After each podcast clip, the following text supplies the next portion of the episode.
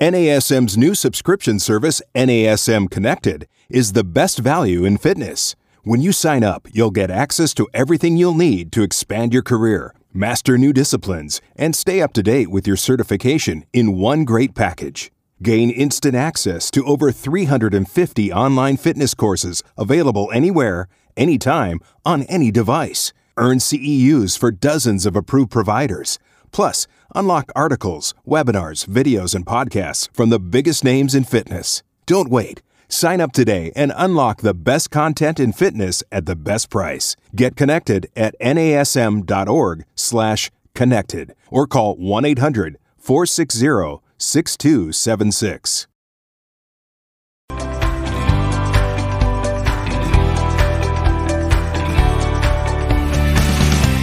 Good afternoon, everyone, and welcome again to N A S M Live. My name is Prentice, and I am here, as always, with Wendy Batts and Marty Miller. And today, we're uh, going to dive back into some more C P T content, and we're going to talk about level two of the O P T model. And, of course, that's going to take us through phases two through four. And why are we talking about the, the strength level? You know, because it's a, it's a model, it's a cycle. We spent a little bit, we spent a lot of time in stabilization, and now what you should be doing and what we're going to do with you today is help progress our clients and you trainers along the continuum. So let's go ahead and uh, let's go ahead and start. Now, we already know why we uh, why we do stability, but for you, Wendy, why is why is strength important? Why do we want to why do we want to transition now into uh, strength training? Well, I mean, because it's exactly what it says. I mean, we're trying to build strength. I mean, we did stabilization. We have a very good foundation in phase one, and now that we're going into phase two, we're trying to take that bridge from stabilization to strength, to make sure that basically the stabilizers and the prime movers are playing nicely together.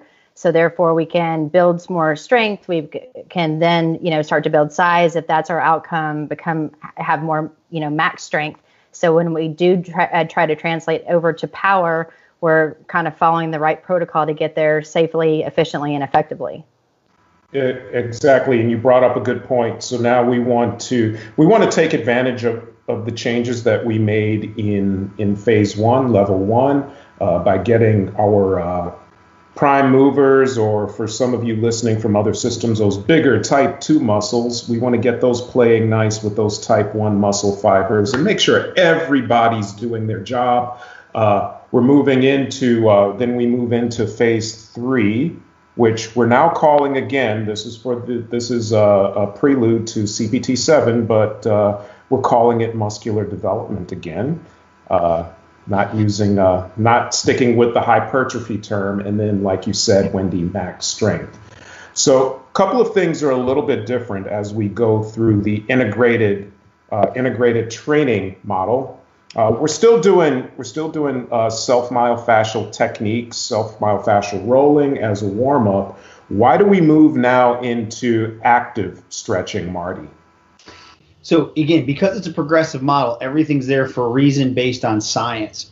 So just a quick review, when we had our first phase of training, stabilization, we put in static stretching because we were trying to elicit a change in length on chronically shortened tissue. So since this is a progression, people are moving better. There's no reason to do static stretching in the warm-up because now they've established the normal length-tension relationships in muscles. They don't have those chronically shortened tissues. So one, why put something in that isn't going to be beneficial? And two, now we know if we're moving load, we want to have the central nervous system a little more excited.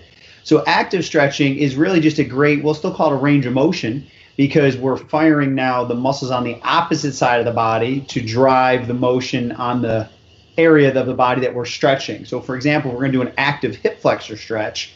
I'm really, as I'm focusing in going into that technique, I'm really focusing on firing the glute to drive my hip into that extension, which is, yes, it's changing the length of the hip flexors, but it's not holding that position. So it's not looking for that permanent length change. But what I'm doing really is starting to get my central nervous system dialed in to firing the right muscles to go through these other motions I'm going to go through as I start doing my traditional muscular development training, max strength training, et cetera. Okay, great. And, and that's a very important uh, uh, point to bring up. Now that we're handling, we're doing things at slightly higher speeds and we're lifting uh, or we're doing resistance exercises with slightly greater intensities, uh, you need to, to make sure your, uh, your nervous system's okay with that idea. So we have to change the method of stretching a little bit to uh, accommodate that process. Okay, so now for you, Wendy, what changes in level two for uh, core, balance, and uh, plyometric training? So core, balance, and plyo training in this or in the strength level of the O P T, O P T model is going to build off of what was done in the stabilization level of the model. So once a client improves their ability to maintain proper joint alignment, their stability and their control, then we want to work on enhancing that stability and alignment through a greater range of motion. So in phases two through four, um, core, balance, and plyo exercises are going to involve um, enhancing eccentric and concentric strength and movement through a greater range of motion. So to do this, exercises are performed at more of a moderate to medium tempo through the full available range of motion without compensation. So again, for example, in phase one in core, there was no motion of the spine. Now we're adding motion of the spine in phases two, three, and four. Um, when we're talking about balance in phase one, there was no motion of the stance leg. And now in two, three, and four, we're actually moving through flexion and extension of, of that leg. And then um, when we get to thinking about plyo, we went in phase one from, you know, some like a squat jump with a stabilization hold to work on landing mechanics. Well, now we're doing more repetitive motions. So still the same type of exercise, but we're just making it a, a more um, at a faster tempo. So, so again, we're just, again, this is kind of looked at as an extended warm up. So we don't, you know, in phase two, when we talk about supersets, which is where Marty's going to go next, um, we don't have to do a superset for core, balance, and reactive. These are just warming up the muscles for the actual workout to come. Okay, that's, that's great. And what else? Uh, so definitely we're now allowing more spinal movement for, for core exercises where we wanted to just uh, uh, train our core with uh, almost no movement in, in phase one. We're adding a little more movement into balance. We're doing plyo exercises on, under control. What else changes with the acute variables in these three parts of integrated training? Are we doing... Are we doing crazy amounts of volume? Are we doing low volume? How does that how does that fit into the template for our trainers out there? Well, again, you're going to want to look, you know, look through the book because, again, it's going to give you your exact rep ranges. You're going to see that instead of it being from twelve to twenty, we're going more eight to twelve. Or if you're doing single leg stuff, it's um, I think it's, you know, I usually tell everyone to do around six to eight per leg. So, um, you know, we're we're still, you can add rest periods if needed. Uh, the same thing when you're getting to, you know, your reactive. Again, you want to you want to try to follow the acute variables given. So therefore, we're we're really maximizing um, what's going to happen, you know, further up. Now, you will see some of them says optional because, again, if you're doing like hypertrophy training or something like that, some people feel like if I'm burning too many calories. So uh, Wendy has left the building. Uh, Marty, did you hear where she was going? Do you want to pick up on that? Yeah, going on the optional, if I'm truly in a hypertrophy phase or muscular development now, we're rephrasing it to that terminology, is I may not choose to do some of that because of it doesn't fit the program at the time, and I'm not trying to burn those extra calories. So it just comes down to The, that's the beauty of the model is it's all there for you, and now there's times where you can make some selections based on what the goal of your client is, especially as you start to get out of that stabilization phase and now we're moving into that muscular development, into the hypertrophy or max strength phase. You have some ability to, you know, f- see what fits best for your client's current needs and goals. And uh, and on another and on another note, and you guys can chime in and correct me, but also you you have to you have to look at what Marty and Wendy are suggesting. Look at what your client has in the template for today. And keep in mind that you can't do everything. So if you have, a, if you're working up in muscular development, max strength in, in uh, phases three and four, you don't want to fatigue. You definitely want to excite, excite your nervous system to prepare it for work, but you don't want to do so much of a volume that it takes away from the whatever you've designated as the most important segment of your workout for today. And you can give homework, you can give homework, or you can put it, you can put those things on alternative days. So it's, there's room, like Marty said, it's flexible and there is room for everything. So moving on, we're now we're talking about phase two, and we're doing, uh, we're doing supersets now. Why are we doing supersets there, uh, Marty? Sure. So let's just make sure we're on the same page. So a superset is an exercise of the same muscle group, same movement pattern. So some people get it confused with a compound set, where I do a chest exercise followed by a back exercise. So just for clarification, a superset's going to be a chest to chest, back to back, same body part. And the reason we do that, again, science, is in that strength endurance phase, it, it's right in the name. We want to work on strength, and we want to work on the ability to maintain strength for prolonged periods of time. So we have to activate both muscle fiber types. So the first exercise is that two zero two tempo, which is still slow for most people doing strength training, but it's picking up the speed from our traditional stabilization training. So it'd be two second concentric, two second eccentric, no isometric. And that is to get the type two muscle fibers kind of excited and fatigue them so they're out of the way. So immediately, and I mean immediately, get to your stabilization exercise, which is the same movement type. So it could be dumbbell chest press right to a push-up.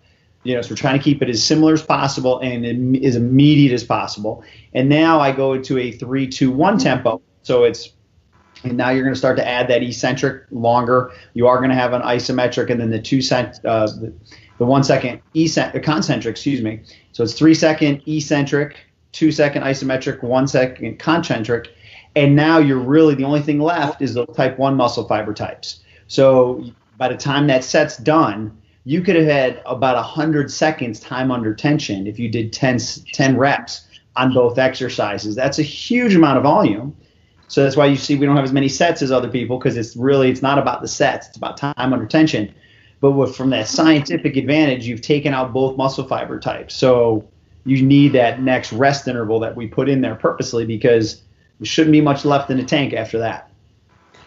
That's great. So let me ask, let me ask a question, and I've heard this uh, stated, phrased differently uh, over the years. When we're doing our supersets and we're we're working through our template, what's uh, what's the best way to go about that? Do we want to do our supersets horizontally and uh, like uh, horizontally, just focusing on that one one movement pattern all the way across until we're done, or do we want to do we want to go vertical and essentially give that movement pattern a, a large, a larger rest period as we work through the the, the template? Uh, so what what are the advantages of each, and uh, how would you go about uh, programming that? It's a great point. So it really comes down to what I'm trying to accomplish. Okay. So if I really want to attack one muscle group, because let's say that somebody wants to do maybe just chest on one given day, or they sure. maybe do a push-pull, now that might dictate, right, on what I want to do. So just the key thing comes down to is if I go horizontally, where it's chest, superset, rest, chest, superset, rest, chest, superset, rest, understand that you're not going to have as much recovery as if you're doing a total body workout, and that now you have to be ready to adjust the weight because you're getting more work in a shorter period of time. But interestingly enough, the research is going to show you that for cellular changes and that elicit that response that we're looking for in these phases, sometimes that's the best way to do it. Now, if you want a total body workout and you want to add some cardiovascular because you're doing total body, so again, it, it's what are we trying to accomplish? So, you know, now, I'm just thinking of this because of what's going on with COVID. You might want to just get to your bench, stay on your bench, and not give up your bench and be bopping around the gym. So just understand that that's still a great way to do it. You're not screwing up the model by not doing it, you know, that total body approach. And again, it, so there's it's just different benefits to it. It's more concentrated, which means you're going to use at some point less weight. But here's what I always tell people. Your muscle knows fatigue. It does not care what the weight is. So people are like, oh, I don't want to do it that way because I have to drop the weight. Well, but to challenge my body, aren't I looking to elicit fatigue appropriately so I can know that I worked out the right way? So your body doesn't care if you're going from fifty-five pound dumbbells to forty-five. It just knows that you're fatiguing to that level because you have now shortened up your load be, or the rest time because you went horizontally instead of vertically. So they both have an advantage. And what I'm going to encourage you to do, if you haven't done one or the other, immediately change and try it and watch what happens. You're going to get some great responses because it's a new stimulus to your body. Yeah. So it's uh, so that the answer to that question is uh, is essentially yes. You exactly. should you should experience you should experience both. But you, you did ask the science behind it, so I had to go a little bit longer. Yeah, no, that's uh, no, that's that's actually that's actually perfect, and and you always bring up the good point of you need to know what it is you're trying to accomplish. If you are if you are chasing a, a record, or if you're if that is your competition, actually doing actually doing some powerlifting, weightlifting, then you may not want to train in that way. And for you, yeah. probably you would do more of a total body and give more rest time between those movement patterns. But if that's not your idea, if that's not your focus and you're trying to get into condition for something else, you know, go for it. And today, for example, today was my push-pull day, more of that phase two.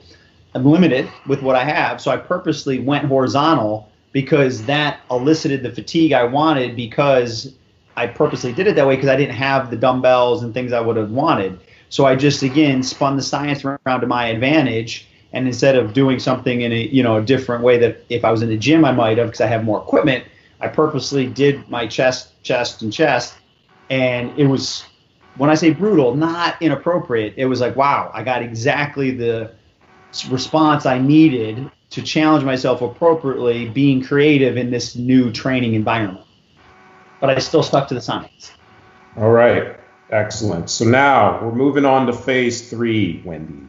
Muscular development, uh, hypertrophy. Uh, so what are the benefits? Can you first of all give us an overview of what's happening there and why is it uh, why is it beneficial? Sure. Well, while phase three is currently called hypertrophy, but soon to be muscle development, um, it increases Uh, the cross section of a muscle. So this phase can be beneficial for everyone who's looking to change body composition, whether it's to enhance fat loss or lean body mass. Um, it's a great bridge between the strength endurance and max strength to be able to prepare for the higher loads that we're going to see in maximal strength. So to better appreciate how training in this phase can benefit all clients, it'd be good to kind of think about the review and what contributes to muscle hypertrophy. So if you think about myofibular hypertrophy, it's the result of an increase in the size and the number of myofibrils, which contain the contractile components of the muscle fiber. So, you know, that's influenced by the amount of tension to the lesser extent, the time under tension placed on the muscle. So by increasing the amount of tension placed on the muscle, the body's going to adapt to the increased mechanical stress by increasing the number and the size of the, my, the myofibrils. So this is going to result in greater tensile strength and contractile forces. Um, and then when you think about sar- uh, sarcoplasmic hypertrophy, um, that affects the cross-sectional area due to the increase of the sarcoplasmic fluid and the non-contractile components of the muscle cells. So that's resulting in the increase in the volume and the size, but it's not necessarily large increases in the strength. So this type of hypertrophy is influenced by manipulating the rest periods between the sets and the exercises and or, of course, the, the increased time under tension. So by limiting the rest periods between the sets and the exercises or increasing the time, which um, the time under tension, the body is going to try to become more resistant to fatigue. And uh, Marty, can you go ahead and uh, pick that up? Yeah, I mean, I think Wendy's right at the point where, you know, for in closing, is that your body will adapt to the stresses you place on it. So you know, if you want to increase the muscle mass, where I think a lot of confusion is in the industry, and it doesn't mean maybe professionals, maybe people in the gym, is they don't understand the time under tension, going at a little more moderate pace than what we see in the gym, and having shorter rest periods than what most people see. Because their mind, they're like, well, I'm still fatigued, I can't pick up as much weight. But that's not what the research shows us if you're looking at the muscle hypertrophy that Wendy explained. Okay, great. Thank you. Thank you for that. No, you know what? And I just want to stress to everyone who's out there uh, uh, listening to us this afternoon, we are indeed in unusual, in unusual times. And sometimes we are uh, subject to the laws that uh, our Wi-Fi, our individual Wi-Fi systems place on us. So it is not intentional that we have uh, some uh, technical difficulties once in a while. We ask that you bear with us, and we will always strive to give you the best possible content. So, uh, and And Wendy, Marty completed your sentence perfectly. I, you know, it was fantastic. So let's uh, so let's continue with that. So what our what are picking up on those acute variables again for uh, someone who's doing some muscular development training? What are those acute variables that we're looking for that will elicit that that response? So when you're thinking about uh, tempo, it's going to be about a two zero two tempo. Yeah, it's going to be about uh, a two zero two tempo. And that, oh goodness, two zero two, um, six to twelve reps. Uh, you know, you want to rest anywhere between zero to sixty seconds. Basically, that's that's your goal. And uh, what about the what about the intensities? How do you how do you measure that? And I'm going to give you two cases. Uh, one is, I think one is standard, uh, doing this as a percentage of uh, one rep max. But how do you how do you judge intensity with something, because we are in unique uh, times? How do you uh, judge something like uh, body weight exercise? How do you determine? How do you determine what that seventy to eighty percent is on a on a body weight exercise? Do you want me to take that? Yeah, um, yeah. So, so, you're all yeah, about I hypertrophy. Mean, That's right. All right. Um, I don't know. Can you tell? Um, you know, I, I always tell people to, you know, you're you're always carrying around that amount of load, so your body's used to that. So. Did I lose you guys again? Nope. No, okay. We're listening. We're listening intently. Now we lost you. You just have to roll with it and keep going. Uh, I can pick it up. Yeah, go ahead. Body weight, or any time you're doing the exercises, the beautiful thing about the model, again, is Wendy gave you the amount of reps that you need to do. So if you're fatiguing at that six reps, right, you're going to be at the higher percentage. If you're fatiguing more towards twelve reps, you're at the lower percentage of the range. So really, because we're not going to recommend going in with a beginner and going right to the, you know, fourth phase of training and doing a one rep max, we don't have to worry about that, because the formulas are based on the algorithms on when you would fatigue. So that's the beautiful thing about it. When I got in the industry, people were like, oh, we got to do a, a one rep max for leg press and chest press. And I did them. I didn't know why. And then I'm like, what are we doing this for if that's not even the phase of training they're in? So those percentages are there because it's a standard in the industry. But let's be honest. Focus on the tempo. Focus on the reps. Your formula for the percentage takes care of itself.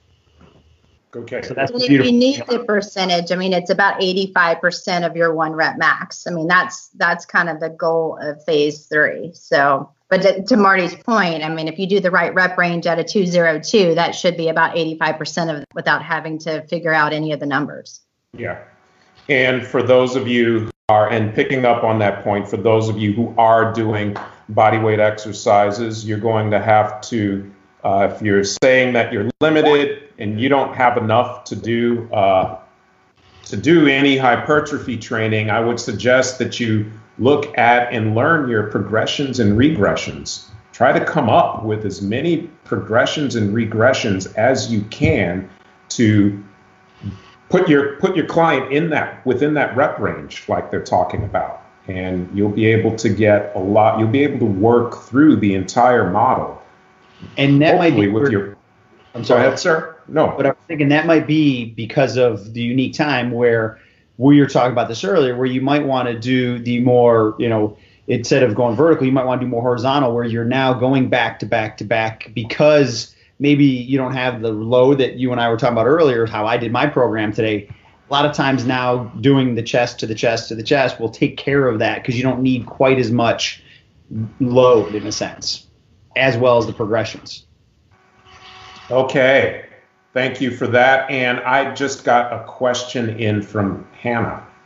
And uh, Hannah's asking, with the supersets in phase two, uh, she's saying that she has trouble fitting the workouts into fifty-five minute sessions. Uh, even if the clients do the work warm up on their own, uh, do you have any advice for this? Uh, for this, it's not a problem, it's just a challenge. So uh, either one of you, let's start with you, Wendy.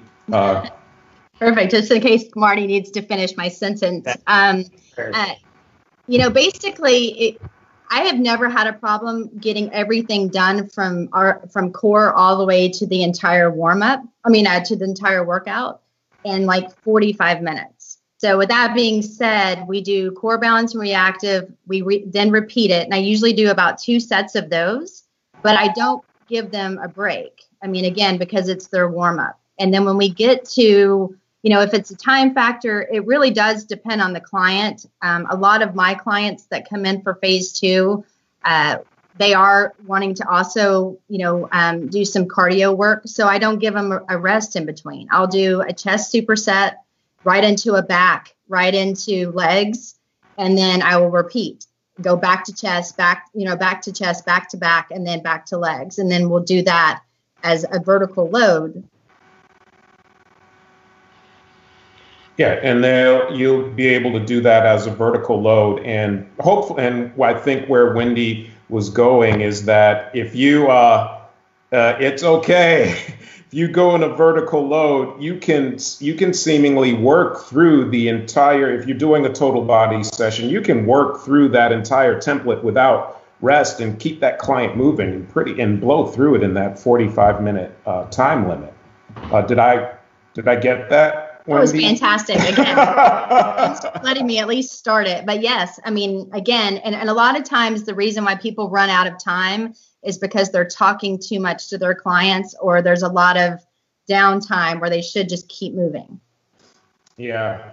So just you know, just a little joke. If any of you have ever met me on the floor, that would, time limits would not be a problem because we don't we don't talk about a whole lot.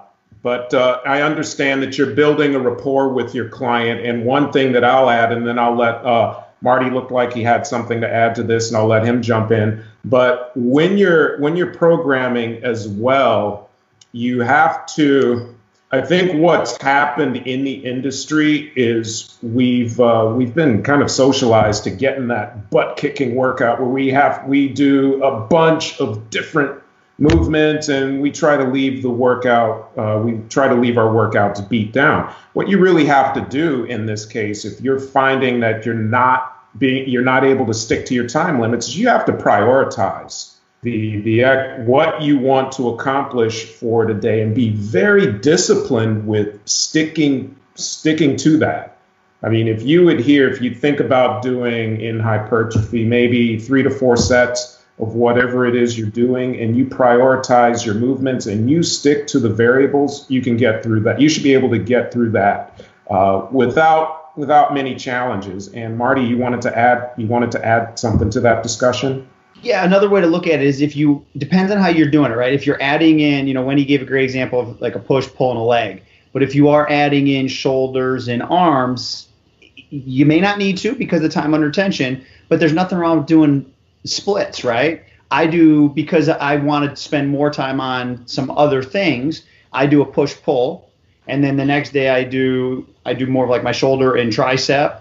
And then I do, you know, legs and biceps, and I rotate it that way. And I, that way I can get in in the amount of time I want to get in, make sure I get my warm up. But I also need to spend some extra time on a few other things like my corrective, et cetera. So I've decided to just stretch it out over the course of the week.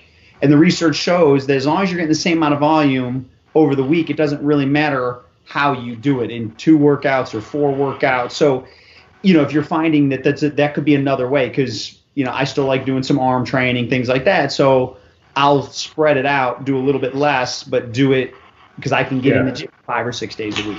Yeah, absolutely. And I do something very similar. Uh, one day a week, I'll do a squat, uh, squat pattern and horizontal, horizontal presses and pulls. And then on another day, I'll do a hinge, any kind of hinge, and vertical, uh, vertical presses and pulls, and can get that done in pretty short time, sticking to the variables. And you had something else to add to that, Wendy? Well, yeah, because I think as well, I mean, you know, in the example that I gave, if you just did chest, back, and legs in the phase two, like actually following the uh, the guidelines there, but you wanted to add in biceps and, and shoulders, then you could do a single leg squat touchdown with a curl to press as your back. And I think where Wendy was going is that if if that is your goal, to to add in more of the single joint movements, it's okay to add that into uh, a compound lift.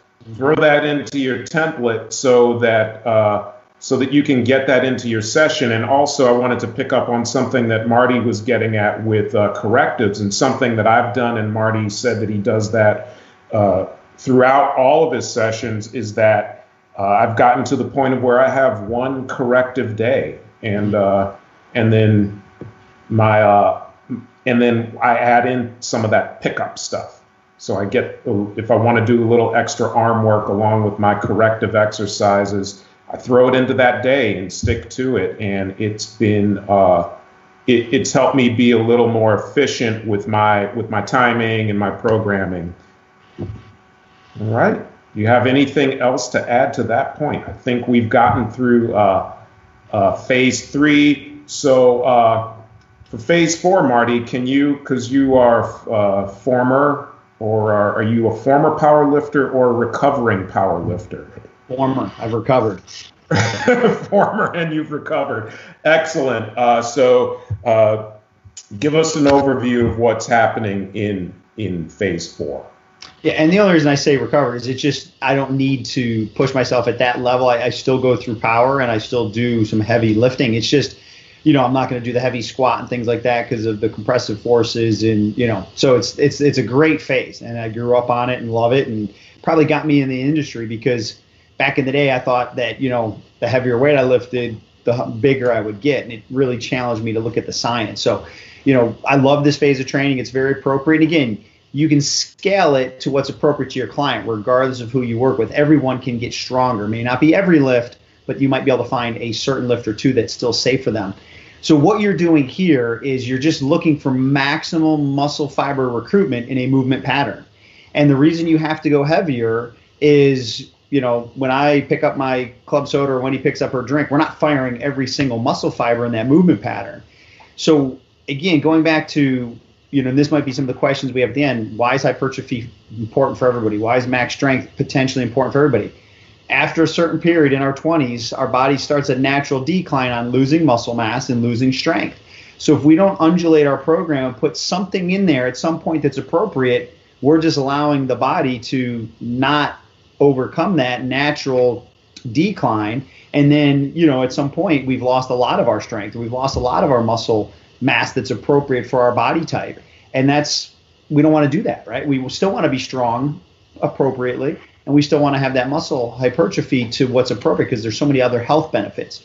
So really, after the unique, you know, great warm-up and great core and getting the body ready to go, we're just appropriately lifting up enough load to elicit more response in that movement pattern from the available muscle fiber, so we get near close maximal recruitment of that movement pattern. So I'm, I'm going to ask you something uh, in- something controversial. I don't know if it's controversial. Uh, maybe I'm making that up in my own head. And then we'll pick back up with the acute variables. But uh, over the years, I've been opposed to the the concept of senior training, because in the absence, if there aren't any, if there aren't any health issues uh, upon history that we should worry about, then they should have the advantages of all of all phases of training appropriate to their their structure, their skill, and their ability to recover from those training sessions. So, what's your uh, what's your stance on taking taking someone who is in the uh, senior demographic through uh, max strength type training? Uh, that's for both of you. Let's open it up and talk about that. I would say I do a modified version, right? Because again, mm-hmm. let's assume, you know, you could have the healthiest spine in the world, never had a back injury. After a certain age, you're still naturally having some deteriorate, uh, you know, um, deterioration of your discs and your space and all that, and compressive force. So again, I stopped loading my spine with a squat bar probably ten years ago, not because any other reason than I was like, I'll. I can still be strong and load my spine differently, but I'm looking at what do I want, what do I want my spine to be when I'm fifties and sixties and seventies. So since I wasn't competing, you know, I'll hold kettlebells, I'll hold dumbbells, I'll put a weight vest on, hold kettlebells. So I'm still loading, but I'm just doing it in a safer manner. So fast forward now twenty more years, you know, when I'm in my sixties is, yeah, I still want to have some strength. So I might do with some of my clients, once they've earned the right, I might do a seated row and let them put a little weight on, right? I'm just, I'm not going to have them do a deadlift or things like that under max strength. I might do that in a strength endurance or something like that. But, you know, I'll always get creative. I'll use the platforms and let them do maybe a, a, a modified deadlift from a higher position, because you never know what they may have to face in real life. And let's be honest, they're motivated to do it. So it's absolutely safe if you've gone through the model. What's not safe is if you don't have a theory on how you're progressing people and you just think, well, everyone needs to get stronger, so this is the way they move, so I'm going to load them. That I totally disagree with. If you have to skip it for everybody, no problem, right? Because there is a point in time where there might be not be the risk to reward return. So that's why we call it optional. But don't be afraid to think of it differently and allow maybe one or two exercises to be done in a very safe, controlled manner for a period of time. Okay. And Wendy, do you have any you have any thoughts about that with the clients you've worked with? So, I mean, I'm going to, you know, definitely follow Marty's comments there, because, again, it depends, A, on the client's goal. I mean, is it appropriate? But then again, you also need to think you're trying to train them for, like, life. So there are going to be days where they're going to have to move fast, lift heavy, you know, increase speed, change directions. And so. And so this this sort of doing max strength training and and and at, to a greater part, all of the adaptations that we're trying to create within the O P T model are are things that one could very likely have. Th- Those demands will be imposed on them in real life. I mean, uh, Marty, you're from uh, you're from the East Coast, uh, Buffalo. You're from Buffalo. I'm from Chicago. They have unkind drivers there. You have to be fast. Yeah, right? uh, you have to be fast. And think about shoveling that snow. How many heart attacks happen a year, right? When people have to yeah. shovel that snow, or you know, I'm down in Florida now, picking people picking up their suitcase. So again, it's it can be a very, very, very modified version. I'll never do a one rep bench press or row with somebody, but you know, I might let them go towards six to eight. Maybe I'll go a little, you know, but again, it's just allowing them to have some level of strength with what's appropriate, watching their five kinetic cane checkpoints. I've progressed them through it, and I'm only dabbling in it because they're not going to spend weeks upon weeks upon weeks, but there are a few exercises that can carry over to helping them live their everyday life, and I'll sprinkle those in. Yeah, absolutely. And you brought up a good point a couple of webinars ago, and that was uh, also you have to you have to differentiate when we train and when we talk about max strength. Are we doing this in the context of a sport mm-hmm. where that has a whole set of demands and techniques that we need to accomplish, or are we training, as both of you have said, for the the demands of of our uh, regular lives? And uh, so we got a question in from Krista, and uh, Krista tends to like corrective exercises, uh, but she feels like a lot of clients seem to want to jump the gun and, and do weightlifting even when they have many imbalances to improve on. Are there any tips that you have on how to present that to them in a way that lets them know you understand what they want, yet explain what's needed to safely get there, uh, to get them there so that they can get to more strength training? Um, let's start with you, Wendy. You have to be fast now. Okay, I'm going to try it again. So, so this happens with a majority of clients that come in, but I think it's up to the trainer to not tell them what you're doing. I mean, and what I mean by that is have them foam roll, have them go through their stretches. And then, of course, you know, corrective is done on the front end. So say, okay, we're going to start doing your lateral two walking. We're going to do some bridges. We're going to do whatever activation exercises that you want them to do under core anyway. And then as soon as you're done doing those activation exercises, then get them into um, into their workout. So I think it needs to be sprinkled in, but we shouldn't call it corrective exercises. We should say, okay, this is what we're going to do to warm you up, and then we're going to move you into the workout right after that. And I've really never had anyone question me on, on that because, again, they're they're coming to me because I know best. And if they do say anything, it's like, hey, we want to wake up some muscles. So therefore, when you're when you're working out, we're going to maximize the amount of uh, weight you're going to be able to load with proper form. Yeah, uh, perfect. Thank you. And Marty, do you have anything to to add to that? Yeah, everything Wendy said, I agree with one hundred percent. I use that same strategy, but now just to give a different option is, you know, one, you got to know what your strengths are as a trainer and who you're dealing with. Sometimes, you know, going into, hey, remember what your goal was. Your goal wasn't to necessarily work out hard. Your goal is six weeks from now, you want to be here. And sometimes just taking them through an education process. We're not going to talk about, oh, my God, you move horribly. We're going to talk about, I know right now you want to do this, but if I move, get you to move more efficiently, then we can spend more time on a treadmill, pick up more, whatever, right? Or another way to do it is what I call that accidental exercise where you're sprinkling in correctives during the workout where they feel like, man, that was a great workout, but you know that you tricked them. And I'll give you an example is, you know, I like to say at the end of the work, I'm like, all right, guys, you got, you know, or Wendy, great workout. You got about four minutes. Give me a body part you want to work on. I'm controlling the narrative. Trust me. She's like, triceps. Great. Grab a stability ball. I put her in a stability ball bridge, and I let her do her triceps. I could care less about the triceps, but I've put in a core exercise where the whole time I'm focused on find that neutral pelvis, bring your hips up, squeeze those glutes, and she's rocking her triceps. So I let her feel that she was a part of it. I let her pick the body part she wanted. I was like, she needs more glute and core work. So no matter what exercise she or body part she gave me, I was giving her what she needed. It just was, again, a way to master the techniques of controlling the narrative, and that's all it is. So there's a lot of different ways you can do it. Tell the story, don't tell the story, sprinkle it in, but the key thing is just make sure you get it in. That is uh, that's perfect, and and I'll add nothing. Uh, I agree with everything that both of you said, but one thing that I that I want to stress to trainers out there is number one, speak English.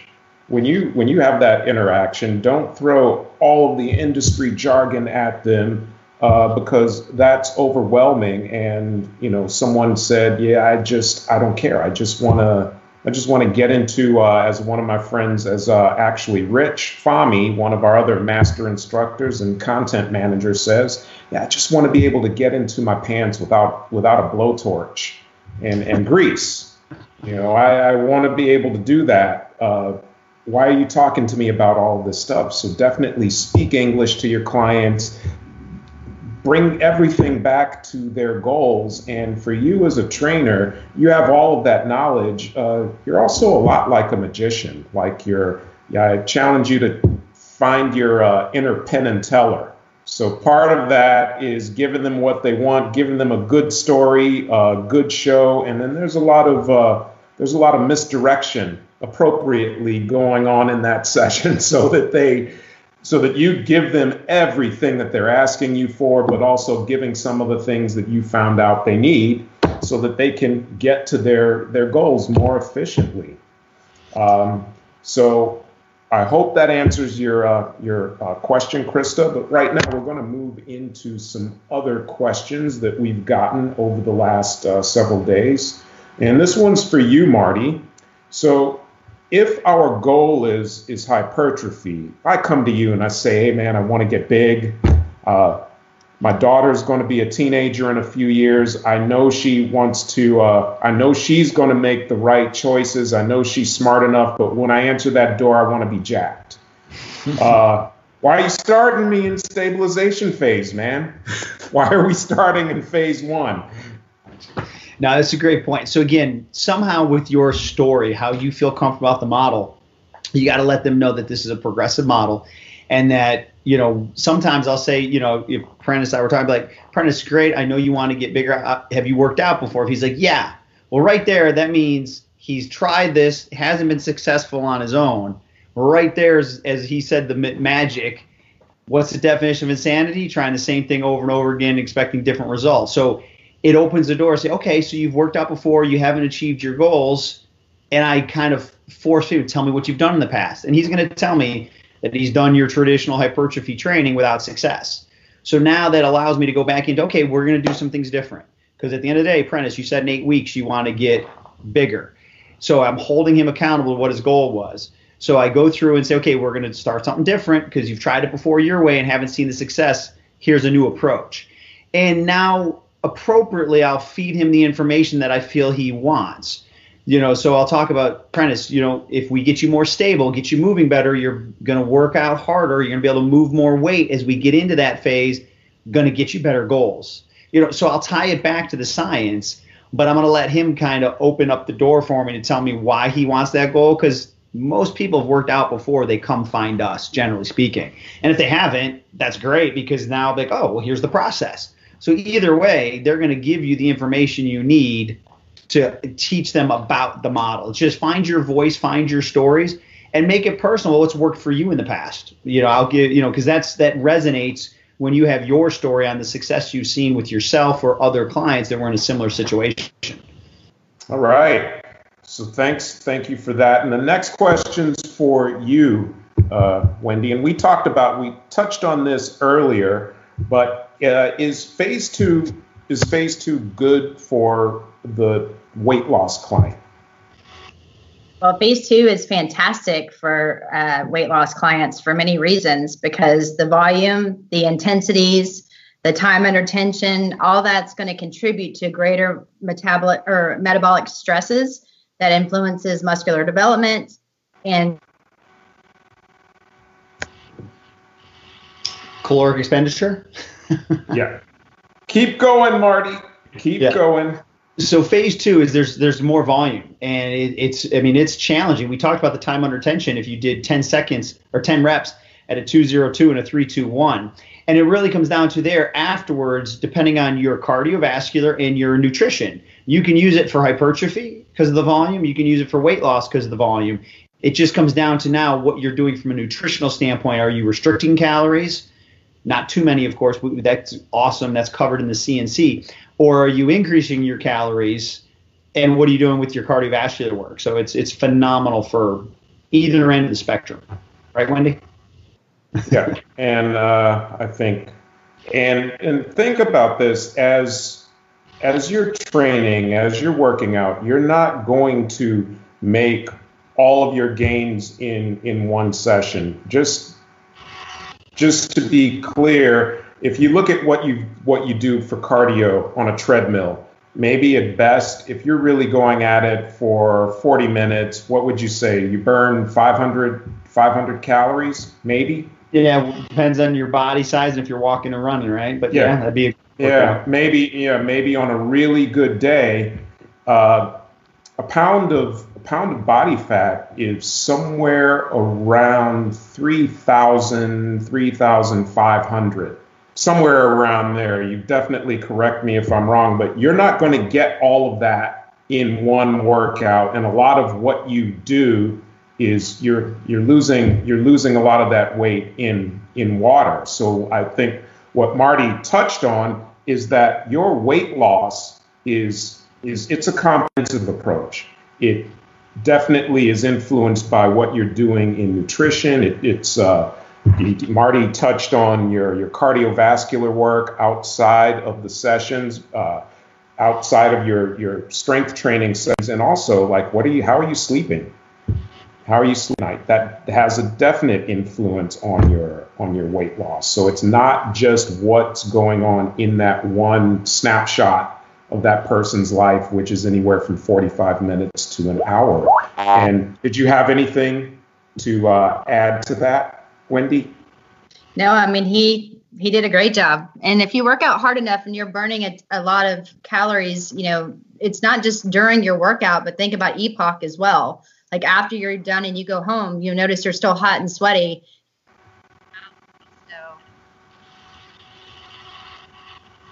So. Okay.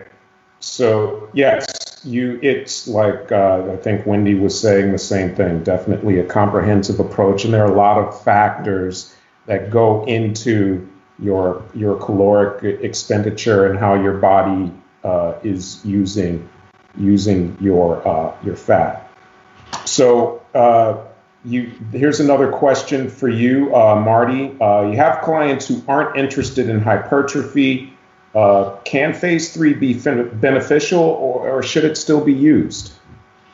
It can be beneficial. Now, when they say they have no interest, is that at the beginning, the first time you meet them, because they're fearful of gaining size because maybe weight loss is their goal, or, you know, I want to know why they don't think it's, you know, they don't have an interest.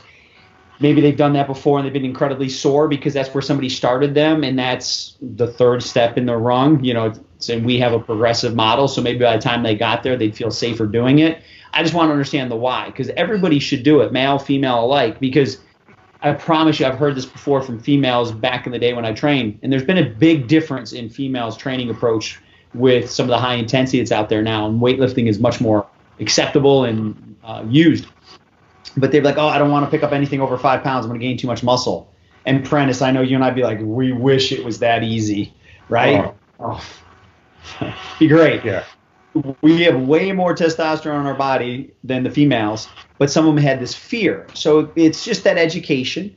And once they realize that, okay, we're going to go through a progressive model, and that, yeah, should want to get some, you know, hypertrophy or muscular development in the sense that it's going to help me age, it's going to help prevent that natural decline, increases my metabolism, all these other health benefits.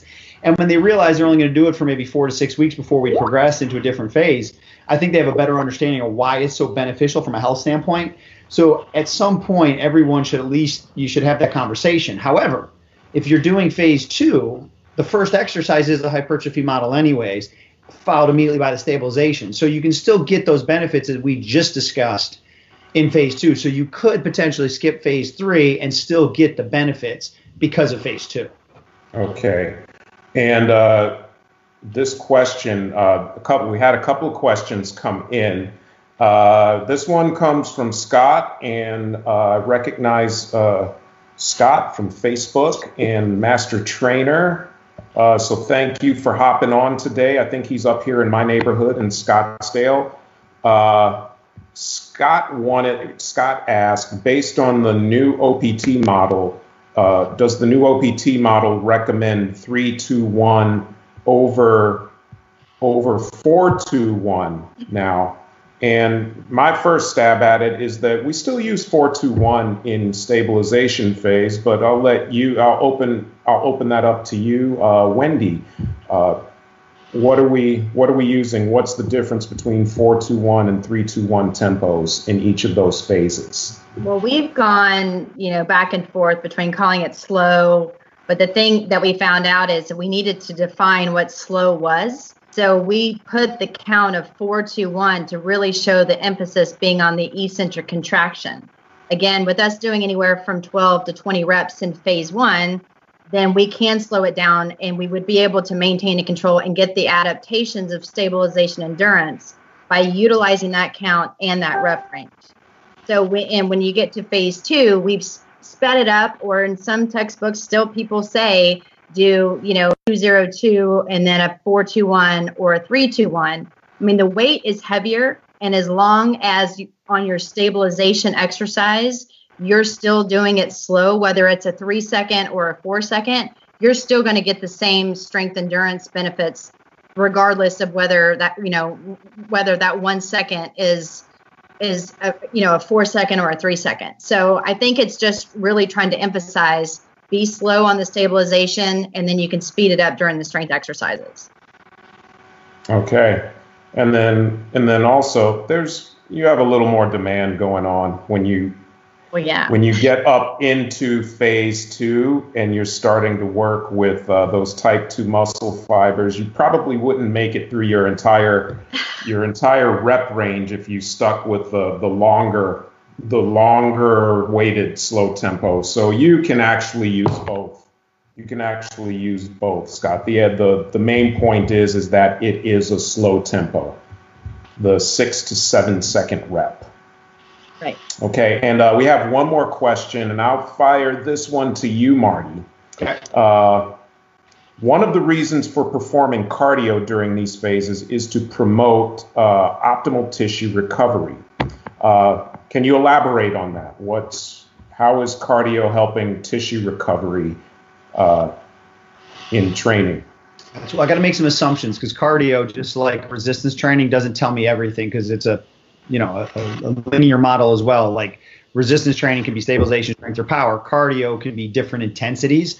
So I'm assuming that they're looking at that lower intensity just to kind of get the body back to a more steady state. Because if we go right into the higher intensities in cardio, you you know you got to you know filter that part into the overall volume of training. Because at some point they have to be higher intensities to get the heart rate up. So you may be doing more muscle damage in a sense, whether you're grinding out on a bike, whether you're doing more plyometrics and things. So that has to be factored in. So when we talk about recovery, I'm assuming it's a very lower steady state.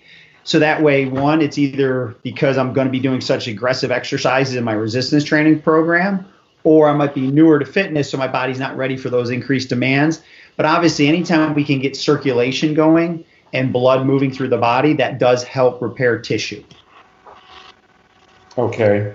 Um, and can you, or maybe this isn't the scope of this particular webinar, but just can you touch on that effect on uh, lower, lower intensity, steady state cardio and uh, its effect on your you know, on your sympathetic nervous system, because we, we do have that effect on that tissue from our traditional strength training. Can you touch on that a little bit, Marty? Sure. So, you know, when we're at that lower state, the, the nervous system is not going to be as excited. It helps kind of release those hormones to kind of bring everything down to a more calm state. Because okay. If I have to get the heart rate up, right, think about it from a survival technique. Usually when we had to get our heart rate back up in survival days, it, something was chasing us. You know, I always kind of go back to what I call the caveman theory, which I brought into the cognitive. There's an excitation because there was only one reason to get your heart rate up that high back then, was something bad's about to happen. I need to, you know, run. So keeping your body in that calmer state does have an overall effect on that, you know, nervous system and that calmer ability to keep the heart rate lower. It's great also for your athletes that can find a way to focus and bring their heart rate down from uh, you know, a quick heart rate and be able to recover and get their body and their mind calm as well. Okay, perfect. Thank you. Thank you. And I think we covered, this question was for you, uh, but I think we covered this in depth of why phases three and four are optional. But uh, I'll fire this last question to you, Wendy, and uh, definitely pick up on it. Uh, Marty, uh, can you skip phase three and go straight to uh, four? Uh, this person has a client who's an athlete and wants to become more powerful but not gain size. And if you think about all of the uh, weight-dependent sports, like uh, all of the uh, combat sports, boxing, wrestling, and to a to a degree track and field, where you can't you can't really come out of the blocks and be a winner with all that extra body weight. Uh, can you skip phase three and go to uh, phase four, Wendy? Well, I mean, we just talked about the benefits of phases three and four. So for many clients, they're gonna get exposure to the type of loads, rest periods, and exercises typically used in those two phases, or in, in phase two and in phase five. Um, so there's gonna be quite a bit of overlap. And I think if you have a client for the long term, or their goals revolve primarily around muscular and, and physique development, then it would be beneficial to get more specific by progressing them through uh, phases three and four. Now, however, for, you know, many clients, that might not be an option or their goals. Um, for example, like a golfer, you know, they may encompass a variety of things from, you know, they just may want to feel better, look better, and function better. So for the more bang for the buck, phases one, two, and five are going to expose your clients to the broadest variety of the variables and stimuli that, you know, and it would be more sufficient at improving like all the aspects of strength, fitness, conditioning, and performance. But you can, you can definitely skip, you know, that's why we've made three and four optional. Like one, two, and five, we don't make optional um, because they're very specific to living your life in all aspects, um, from st- stabilization, strength, and power. However, there are really good times to throw it in there, sprinkle it in there. You know, again, maybe not four to six weeks, but I think there's benefits to all all five phases when using the, the O P T model for sure. So. Yeah.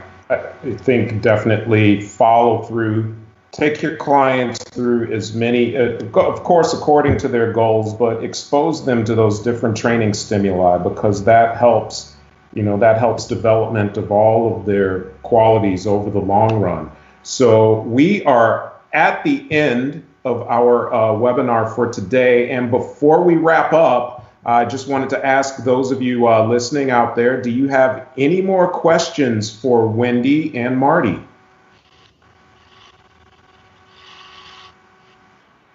All right. So as always, uh, Wendy, what are your big, uh, first, number one, what are your big takeaways uh, for today, and uh, how can people find you after this is all over? Um. I would say the most important thing is if you haven't truly gone through the model. Um, we'll get back to Wendy. Uh, Marty, what are your big takeaways for today, and uh, how can people find you when this is all done? I'm probably going to steal what Wendy was going to say. Is each phase has a dis- distinct uh, reason, so we encourage you to go through all the phases at least once if you're ever going to teach it. And then you might pick and choose, you know, whether some of them are optional for you. But as Wendy said, there are three that are musts to some level. You'll find that. So don't be afraid of that strength block of training. It's there for a reason. Use it to your advantage. And then to get a hold of me, my Instagram is miller dot marty seven two. And then my N A S M email is marty dot miller at N A S M dot org. All right. Great. And back to you, Wendy. Hopefully. Yeah, exactly. And that's where I was going. You know, you need to go through the phases to appreciate them. Um, again, a lot of times people come in, they've only done hypertrophy training. They've never tried the variations. So I think, you know, exposing them into phase two is a big eye opener. It's very challenging, but a lot of fun. Um, so go through the phases. And uh, and then if you have questions, let us know. And uh, the way to get a hold of me, uh, my Instagram is wendy dot batts thirteen. Uh, Twitter is wendy batts thirteen, and wendy dot batts at N A S M dot org is my email address. All right, great. Thank, uh, thank you, uh, Wendy, and thank you, Marty, and thank you for everyone who spent the hour with us. And you all have a great day. Stay safe, and we will see you next time. The future of fitness is here. Be a part of it. N A S M's new virtual coaching course will equip you with the skills, tools, and strategies necessary to launch, operate, or transition your current fitness or wellness business to a successful virtual coaching business. As a virtual coaching specialist, you'll open yourself to a whole new world of opportunities, being able to help clients from around the world, anywhere and anytime. It's the ultimate flexibility as a trainer, while also creating new revenue streams. Start the next phase of your training career with N A S M's virtual coaching specialization. Sign up today at N A S M dot org or call one eight hundred four six zero six two seven six.